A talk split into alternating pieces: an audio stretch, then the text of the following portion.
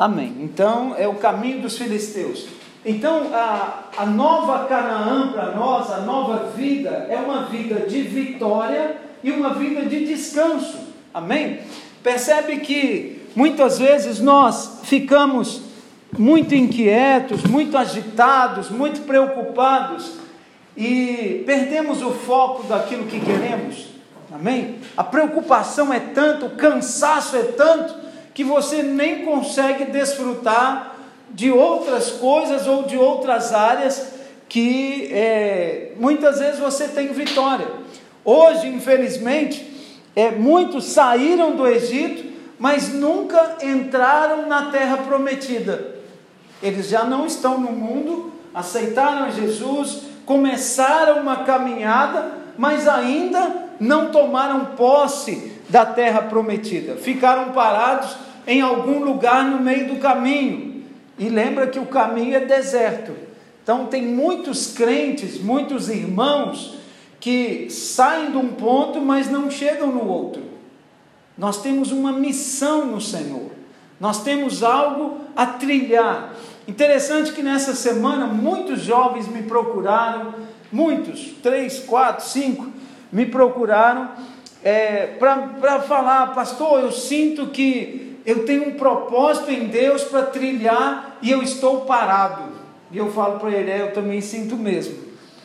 Você tem que andar, amém? Eu percebo que algo está movendo em nosso meio e o Espírito Santo vai pegar todo mundo que ficou parado pelo caminho e vai conduzir para uma terra que mana leite e mel.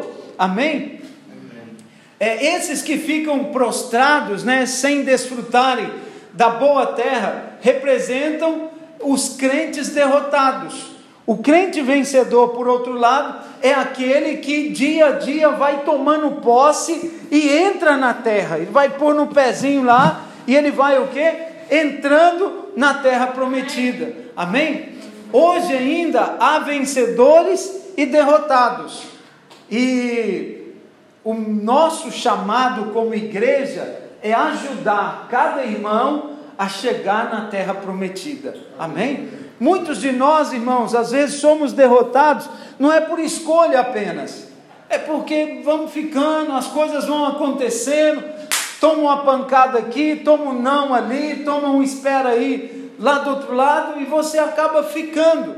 E nós precisamos reagir. E o nosso chamado como igreja é dar as mãos e puxar os irmãos. Amém? Nós somos uma igreja de líderes. Nós somos uma igreja que nós trabalhamos isso e falamos isso todo o tempo. Então, nós precisamos avançar como igreja. Posso ouvir um amém dos irmãos aí? Amém. Ok.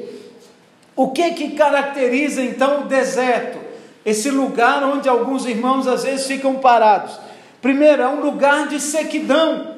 Não há chuva do céu. E você sabe, chuva simboliza bênção. Se não tem chuva, não tem bênção. Não é assim? A chuva ela traz prosperidade, crescimento, plantações, colheitas. A chuva ela marca as estações muitas vezes. É, o deserto ele é um espaço de tédio e monotonia. Não há descanso. Muito calor de dia e muito frio à noite. Então é um lugar perigoso, apesar de ser deserto, mas tem muitos bichinhos ali que são perigosos. Então você nunca vai ter descanso no deserto. Ah, agora, imagina, na beira o povo já está reclamando do calor, imagina você no deserto, acima dos 40 e tantos graus. Xiii, o gajo tem que tirar o esqueleto assim para tomar um ventinho, né? Depois ele põe o esqueletinho de volta dentro.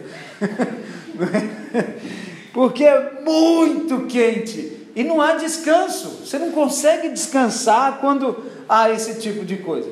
Ali, é, no caso da travessia dos, dos irmãos lá, né, do povo de Israel, a, caía comida do céu, mas não há colheita nem festa, não há, não há frutificação. O maná caía todos os dias, mas eles nem conseguiam celebrar, é deserto. E no deserto não há prosperidade nem riqueza, porque não se planta e não se colhe. Tudo ali é provisório, pois não chegamos a lugar nenhum. Amém? Deserto é um lugar de transição, você tem que passar por ele. E há muitos desertos, ou já passaram muitos desertos em nossas vidas, mas nós não podemos ficar parados nele. Êxodo 13, 17 diz assim: Tendo Faraó deixado ir o povo, Deus não o levou pelo caminho da terra dos filisteus. Fala comigo, Deus não levou, Deus não levou pela terra dos filisteus, posto que era mais perto, porque ele disse: para que porventura o povo não se arrependa, vendo a guerra, volte ao Egito. Porém, Deus fez o povo rodear pelo caminho do deserto, perto do Mar Vermelho, e arregimentados subiram os filhos de Israel do Egito. Amém? Primeiro ponto, então, é Deus escolheu o caminho mais longo, porque o caminho mais curto e o povo, na hora que eles vissem a guerra, eles nada, vão voltar para o Egito. Epa, esse negócio de guerra, sair daqui, amém? O povo escravo, com a mentalidade de escravo. Quando você põe esse povo para guerrear, eles falam nada, vamos voltar. Então Deus não permitiu o caminho mais curto, mas colocou um caminho um pouco mais longo. Isso nos mostra que havia dois caminhos possíveis para se chegar a Canaã. Um deles é o caminho dos filisteus e o caminho do deserto. Por um caminho era muito rápido, você dava a volta, chegou. Mas pelo caminho do deserto era o caminho mais longo. Mas 40 dias, 60 dias, possivelmente eles conseguiriam atravessar aquele caminho. Isso aponta para o que Jesus disse: o caminho largo e o caminho estreito. Amém? O caminho largo é o caminho dos filisteus. Tudo é mais fácil, não precisa preocupar com nada. Epa, vamos lá e está tudo certo. É o que nos leva a muitas vezes a desviar e desistir e muitas vezes até voltar para o mundo, que simboliza o Egito, né? O, o Egito simboliza o mundo. O caminho estreito é o caminho do deserto, o lugar onde não há mais retorno e dependemos exclusivamente de Deus. É o caminho estreito, é aquele que exige fé. Depois que você entra, você fala: sim, e agora? O que eu faço? Deus me ajuda. Amém? Você só tem uma saída, que é Deus.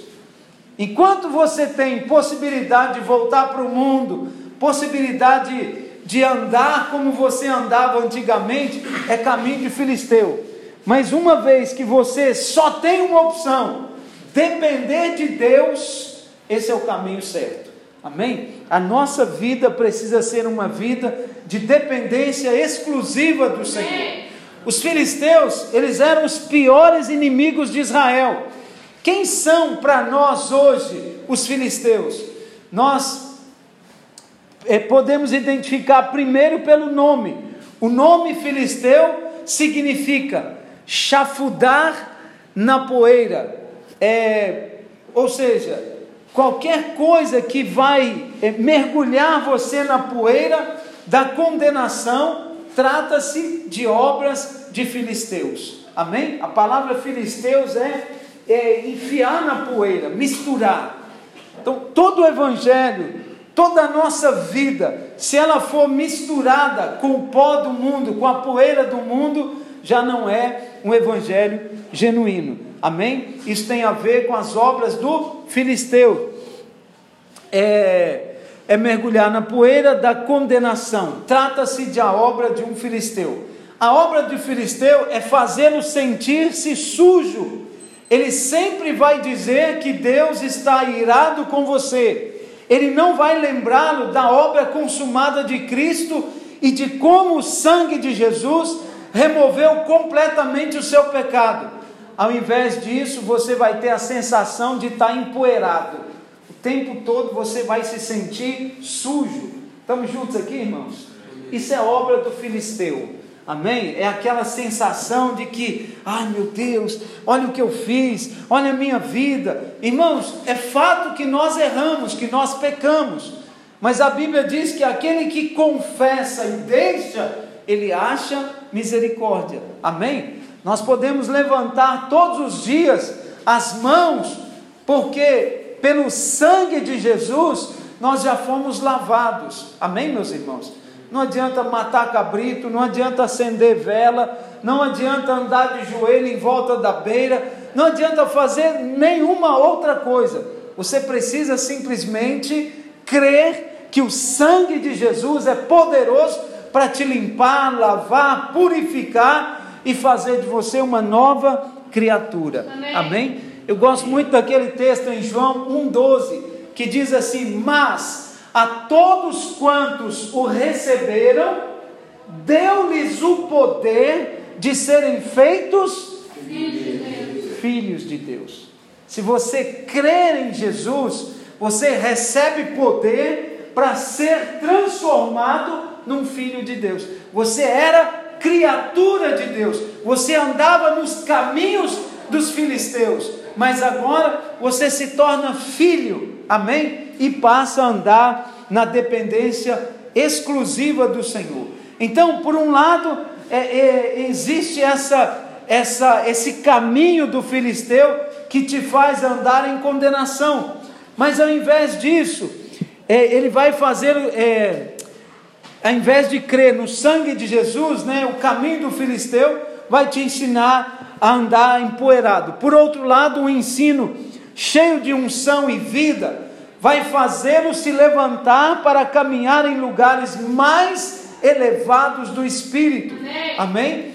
Você se sentirá cheio de descanso e não mais com aquele peso, com aquele fardo. Amém, meus irmãos? Amém? Deixa eu ensinar algo para os irmãos. Na hora do louvor, levante as suas mãos, ore, fale com o Senhor, esse é o momento que nós temos que ter a maior liberdade de falar com Deus. Amém? Aqui é uma escola espiritual. A igreja é um ginásio espiritual, onde você exercita o seu espírito no Senhor. Posso ouvir um amém dos irmãos? Amém. A sua célula também é um ginásio espiritual. Amém. Você vai adquirir força espiritual. E você vai chegar na igreja bandão. Hã? Espiritualmente. Você pode chegar magrinho como você é, né? Os irmãozinhos são bem, né? Para, rapaz, fica bem você. É, mas espiritualmente, quando o diabo olha, ele fala: ali vem um gigante ali, um bandão. Amém? É assim que nós somos em Cristo. O deserto, a fé ela produz em nós essa força espiritual. Amém, meus irmãos? Por isso que nós não tomamos o caminho dos filisteus, nós andamos pelo caminho da fé, pelo caminho da vida, pelo caminho da unção, da revelação, da palavra. E quando nós estamos nesse caminho, nós não ficamos empoeirados, misturados com o pó do mundo. Estamos juntos aqui, irmãos? Você tem consciência de que os seus pecados foram perdoados, de que o sangue de Jesus te lavou e te purificou. Aleluia! Amém. Posso ouvir um amém dos irmãos? Amém. amém. Aleluia! Isso é muita bênção. Então, esse ensino vai te levar a caminhar em lugares mais elevados do Espírito. Você se sentirá cheio de descanso e não mais com aquele peso na alma por causa do jugo. Aleluia. É, outra coisa, de onde vieram então os filisteus? Eles vieram de um dos filhos de Noé chamado Cã. O povo de Israel veio de é, veio de Sem, mas os filisteus vieram de Cã. Noé, na verdade, teve três filhos: Sem, Cã e Jafé. Aleluia. Então, é, esse filho, Cã, ele gerou um dos outros filhos que era Misraim. E Misraim é que gerou os filisteus. Aleluia. Misraim é o nome do Egito em hebraico. Então, os filisteus são netos do Egito. Alguns dizem que os filisteus representam o mundo, mas isso não faz sentido, porque os filisteus estavam dentro da terra prometida. Amém? Eles são meio que uma pedra de tropeço. O Egito é um tipo de mundo, mas os filisteus não simbolizam o mundo. Eles estão dentro da terra prometida, todavia procedem do mundo, têm uma mentalidade do mundo. Amém? É aquele crente que na verdade não é muito crente, mas ele se faz de crente, fala como crente, sorri como crente, dá aleluia, dá glória a Deus, mas não tem testemunho. Entende? E às vezes ele está dentro da igreja para enredar os irmãos. Né? Normalmente tem uns rapazes bonitos, uns brados assim, umas moças bonitas. É armadilha, é cilada. Chuta, chuta, chuta aqui, é laço, amém? Então, é alguma coisa nesse sentido aí. É, é, enfim, não tem nada contra gente bonita, amém? Todos os meus filhos aqui são muito bonitos. Amém. Mas tem uns que você identifica, fala, aquele ali é diferente. É ou não é? Não brilha. É bonito, mas não tem brilho. Não tem a luz de Cristo. Aleluia. Ah, muito bem. Ok. É... Então, o ensino dos filisteus é essa essa doutrina, essa, esse ensino misturado, amém? Que o tempo todo traz condenação, traz peso, é, a mistura da lei com a graça acaba virando esse, esse fardo. Na verdade, ensina contra a obra da cruz, mas de uma forma tão sutil que os irmãos nem sequer percebem. O tempo todo, irmãos, se nós não vigiarmos a nossa mente, nós estamos fazendo as coisas para agradar a Deus. É ou não é? Tem pessoas que vêm para o culto para agradar a Deus. Mas o que agrada a Deus é o sacrifício de Cristo na cruz. Então você vem ao culto porque você é livre para cultuar ao Senhor. Amém. Não é porque você tem que vir, porque se você não vier, pode cair um raio na sua cabeça, né, onde você estiver. Não. Eu tinha essa consciência. Eu lembro um dia no meu trabalho que eu fiz um voto. Essa semana eu vou na igreja a semana inteira. Tinha uma conferência na igreja. Aí um dia eu falei: Ah, quer saber? Hoje eu estou cansado, não vou não. Mas eu já tinha feito o voto de ir. Então tinha uma mesa pesada. Eu fui limpar debaixo da mesa e levantei a mesa. Quando eu levantei a mesa, eu fui puxar um papel que estava debaixo e a mesa desceu em cima do meu dedo. Tchá! Aquilo doeu uma língua. Eu pus a mão no bolso e falei: Entendi, Senhor, estou aí. Entende? Então, é esse o evangelho que muitas pessoas entendem. Que ele tem que fazer alguma coisa para agradar a Deus, porque se ele desagradar um pouquinho, alguma coisa errada vai acontecer. Não, nós fazemos ou nós celebramos porque Ele já nos deu a liberdade de celebrar. Eu não posso ir para o culto hoje porque a mesa caiu no meu dedo e eu falo, ah, é Deus falando comigo. Não, Ele já falou lá na cruz: você é livre para cultuar, amém? Você é livre para adorar. Você não precisa ficar escravo das coisas e, e ficar é, pensando que Deus está com a vara atrás da porta esperando você passar para te dar uma varada. Amém? Estamos juntos aqui? Amém. O Senhor está feliz com você. Amém. Porque Cristo já cobriu a multidão de pecados que nós tínhamos. Aleluia. Amém. Então, para chegar até Canaã, é, pelo caminho dos filisteus, não há necessidade de passar pelo Mar Vermelho e nem pelo Rio Jordão. Mas o caminho de Deus implica em passar né, pelo Mar Vermelho, depois pelo deserto, pelo Rio Jordão, e só então entrar na terra prometida. É, isso então implica dois obstáculos: Mar Vermelho e Rio Jordão. Esses dois apontam para a cruz de Cristo. Amém? Tudo que nós vamos fazer, nós temos que pensar que Cristo já fez. Amém? Tudo que eu vou conquistar, você tem que entender que Cristo já conquistou. Amém, meus irmãos? Isso, entenda uma coisa: como que alguém poderia passar pelo meio do mar? É impossível. Mas eles passaram. Por que, que eles passaram? Porque Deus operou algo para eles passarem. Os egípcios entraram logo em seguida. Ah, eles passaram, vamos passar também, vamos lá. Uh, entraram. O que, que aconteceu? Uh, fecharam.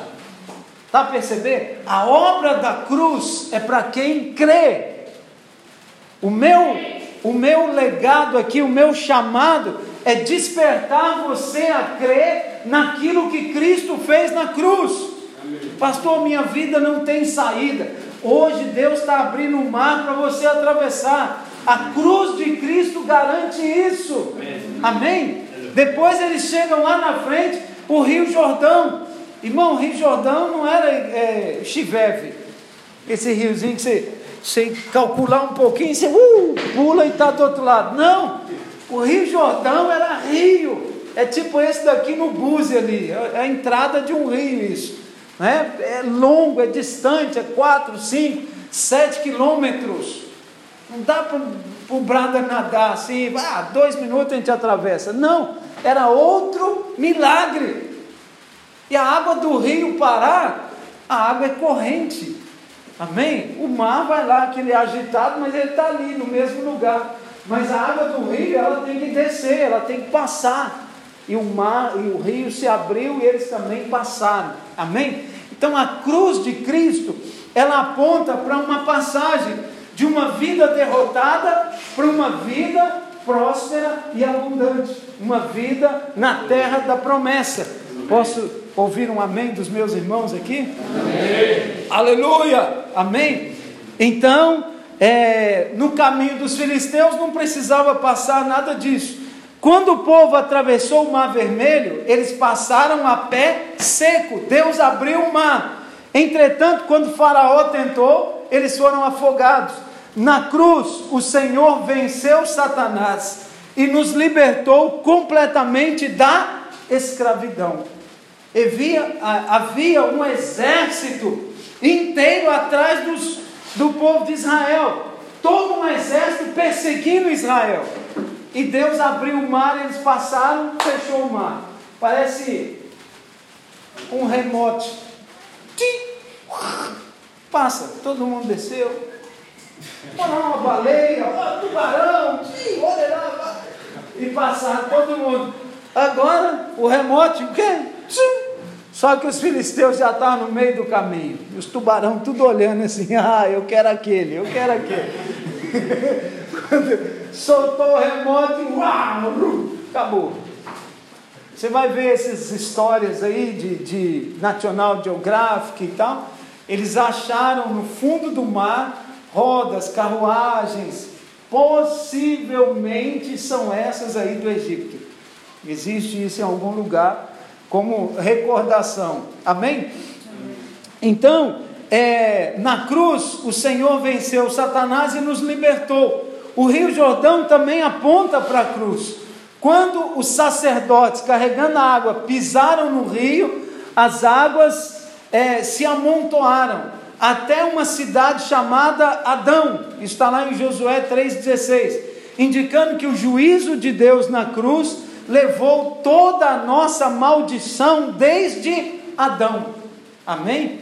Então, tudo que aconteceu de Adão até ali, naquela travessia, o Senhor encerrou um momento. Amém, meus irmãos? Tudo isso indica que você não entra na terra prometida, não entra na posse da herança, não desfruta do descanso e nem da terra que mana leite e mel, sem a obra consumada da cruz. Tem muitos que dizem assim: ah, pastor, se eu não trabalhar, quem vai me dar dinheiro? Quantos trabalham e não tem dinheiro? Eu só penso o contrário disso. Quantos lutam, lutam, lutam, lutam anos e não tem dinheiro?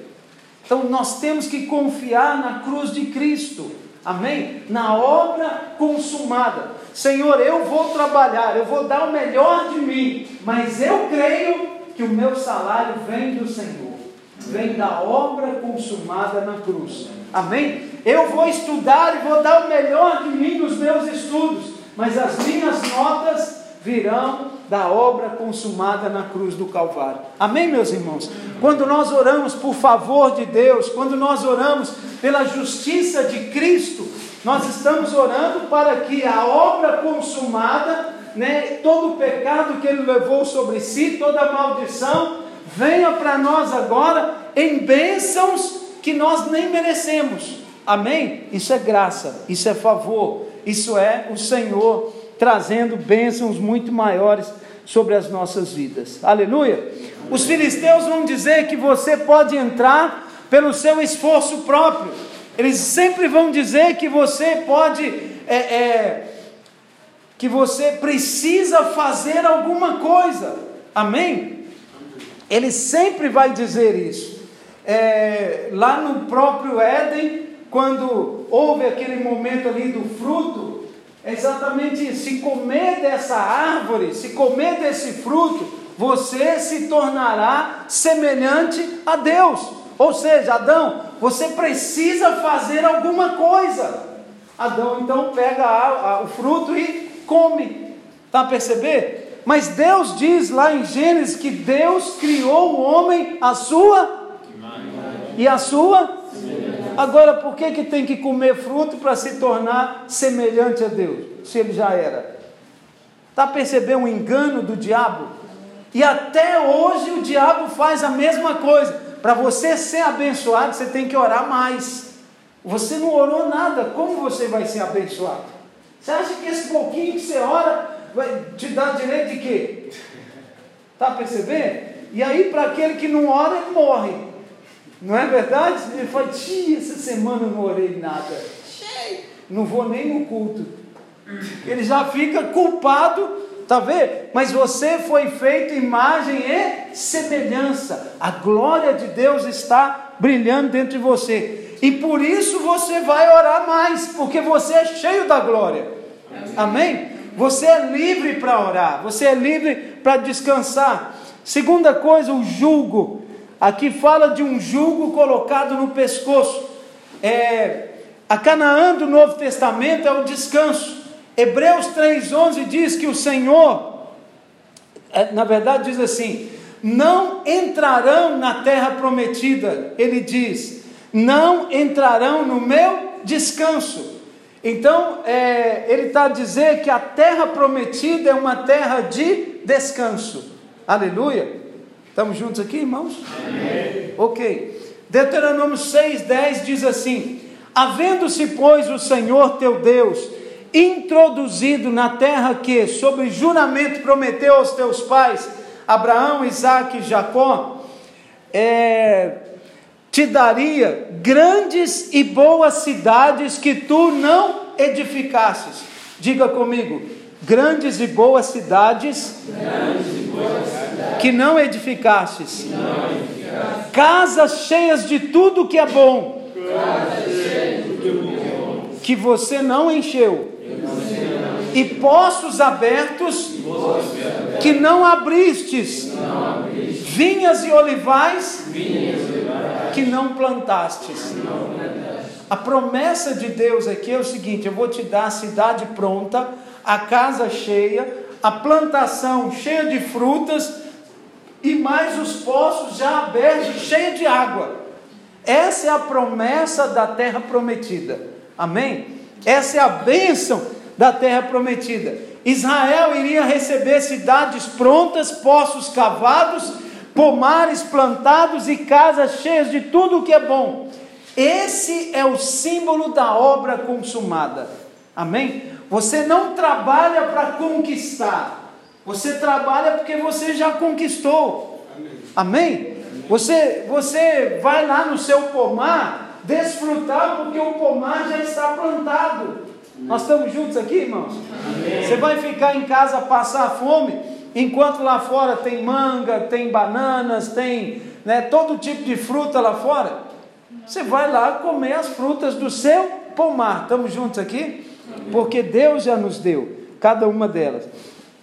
A promessa de Deus para o povo de Israel era que, era que ele iria liberá-los da escravidão e levá-los para uma terra que mana leite e mel. Não é que possui Mas essa terra flui, amém, com leite e mel. É, os frutos que tinham lá no Egito era tudo baixo, era tudo frutos que davam no chão. Mas os frutos que tem na terra prometida eram uvas. A uva você não, não baixa para apanhar uma uva. Amém? A uva você vai lá no caixa e apanha ela em cima. Estamos juntos aqui? Isso não fala de esforço. Você já apanhou mandioca? Já, já tirou mandioca? Você tem que. Tchau, tchau. É ou não é? É assim ou não é? Mas os frutos do Egito você tirava tudo no alto. Amém? Tudo era mais simples. Isso aponta para a bênção do Senhor. Amém? Os frutos do Egito apontam para um trabalho árduo, mas os frutos da terra prometida era preciso apenas estender a mão e pegar. Esse é o quadro de como as promessas de Deus são fáceis e simples para cada um de nós. Amém? Amém. É, a palavra de Deus fala de três tipos de julgo. O primeiro deles é o julgo do pecado. O pecado escraviza e nos pesa. Ele tira as nossas forças para viver. A nossa alma se cansa e podemos chegar até a desistir de viver. Amém? Amém. É, você fica pesado, cansado. Isso é o pecado. Você já viu que tem pessoas que nunca descansam? Ah, eu estou cansado. Você fica pensando, de que mesmo?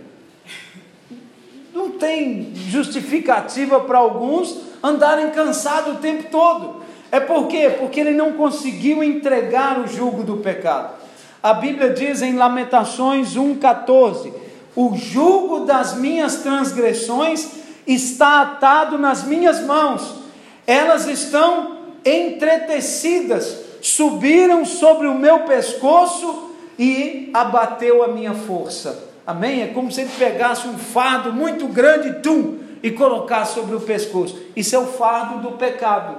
Por isso que nós temos que confessar o pecado e deixar. Amém? Amém? Aleluia. Existe uma promessa que o jugo e o fardo seriam despedaçados. Aleluia. Amém. Irmãos, para você entender o que é jugo, quando tem aqueles bois, eles põem uma madeira grande prendendo os dois bois. Aquela madeira é o jugo.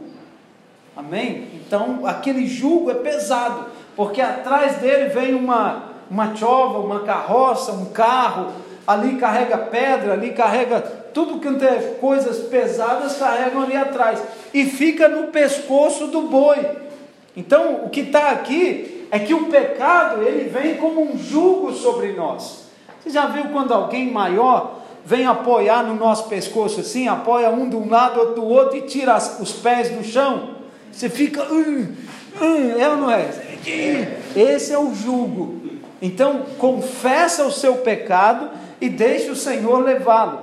Amém? Existe o jugo da lei, o jugo de ter de agradar a Deus para ser aceito por Ele.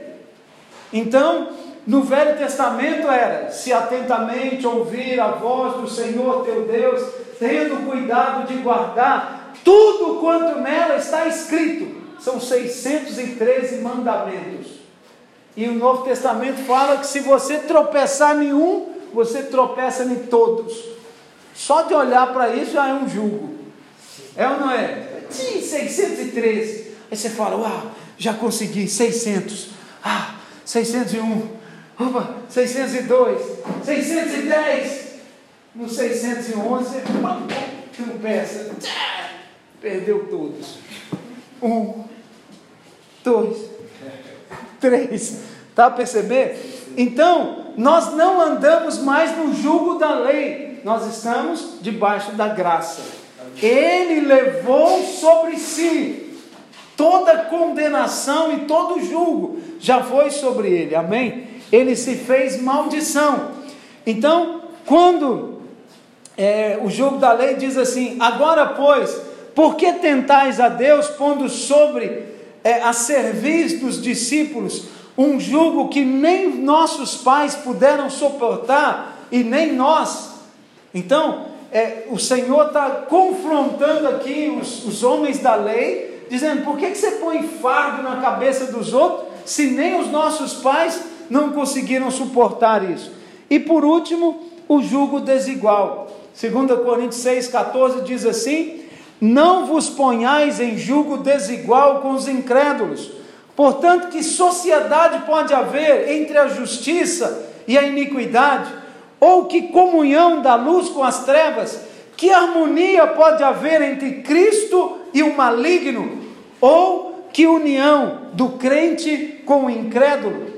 Qual é a ligação que pode haver entre o santuário de Deus e os, e os ídolos? Porque nós somos santuários do Deus vivente, como ele próprio disse: habitarei e andarei entre eles, serei o seu Deus e eles serão o meu povo. Amém, meus irmãos? Amém. Então, esses três julgos, eles são quebrados em nós quando nós andamos o caminho da fé, quando nós cremos na obra consumada de Cristo. Amém? Existe o caminho dos filisteus, que você não precisa crer, mas você vai andar debaixo de julgos. E existe o caminho da fé, que você passa pelo Mar Vermelho e que você passa pelo Rio Jordão. Amém? Ou seja, você só pode chegar do outro lado, chegar na outra margem, se crer na obra consumada. Quantos aqui creem? Aleluia. Quero desafiar você a orar. Feche os seus olhos então. Vamos orar em nome do Senhor Jesus. Pai, eu quero apresentar ao Senhor agora cada um dos meus irmãos, ó Deus. Eu quero declarar sobre os teus filhos a bênção do Senhor. Quero declarar, ó Pai, que a graça e o favor do teu Espírito Santo é sobre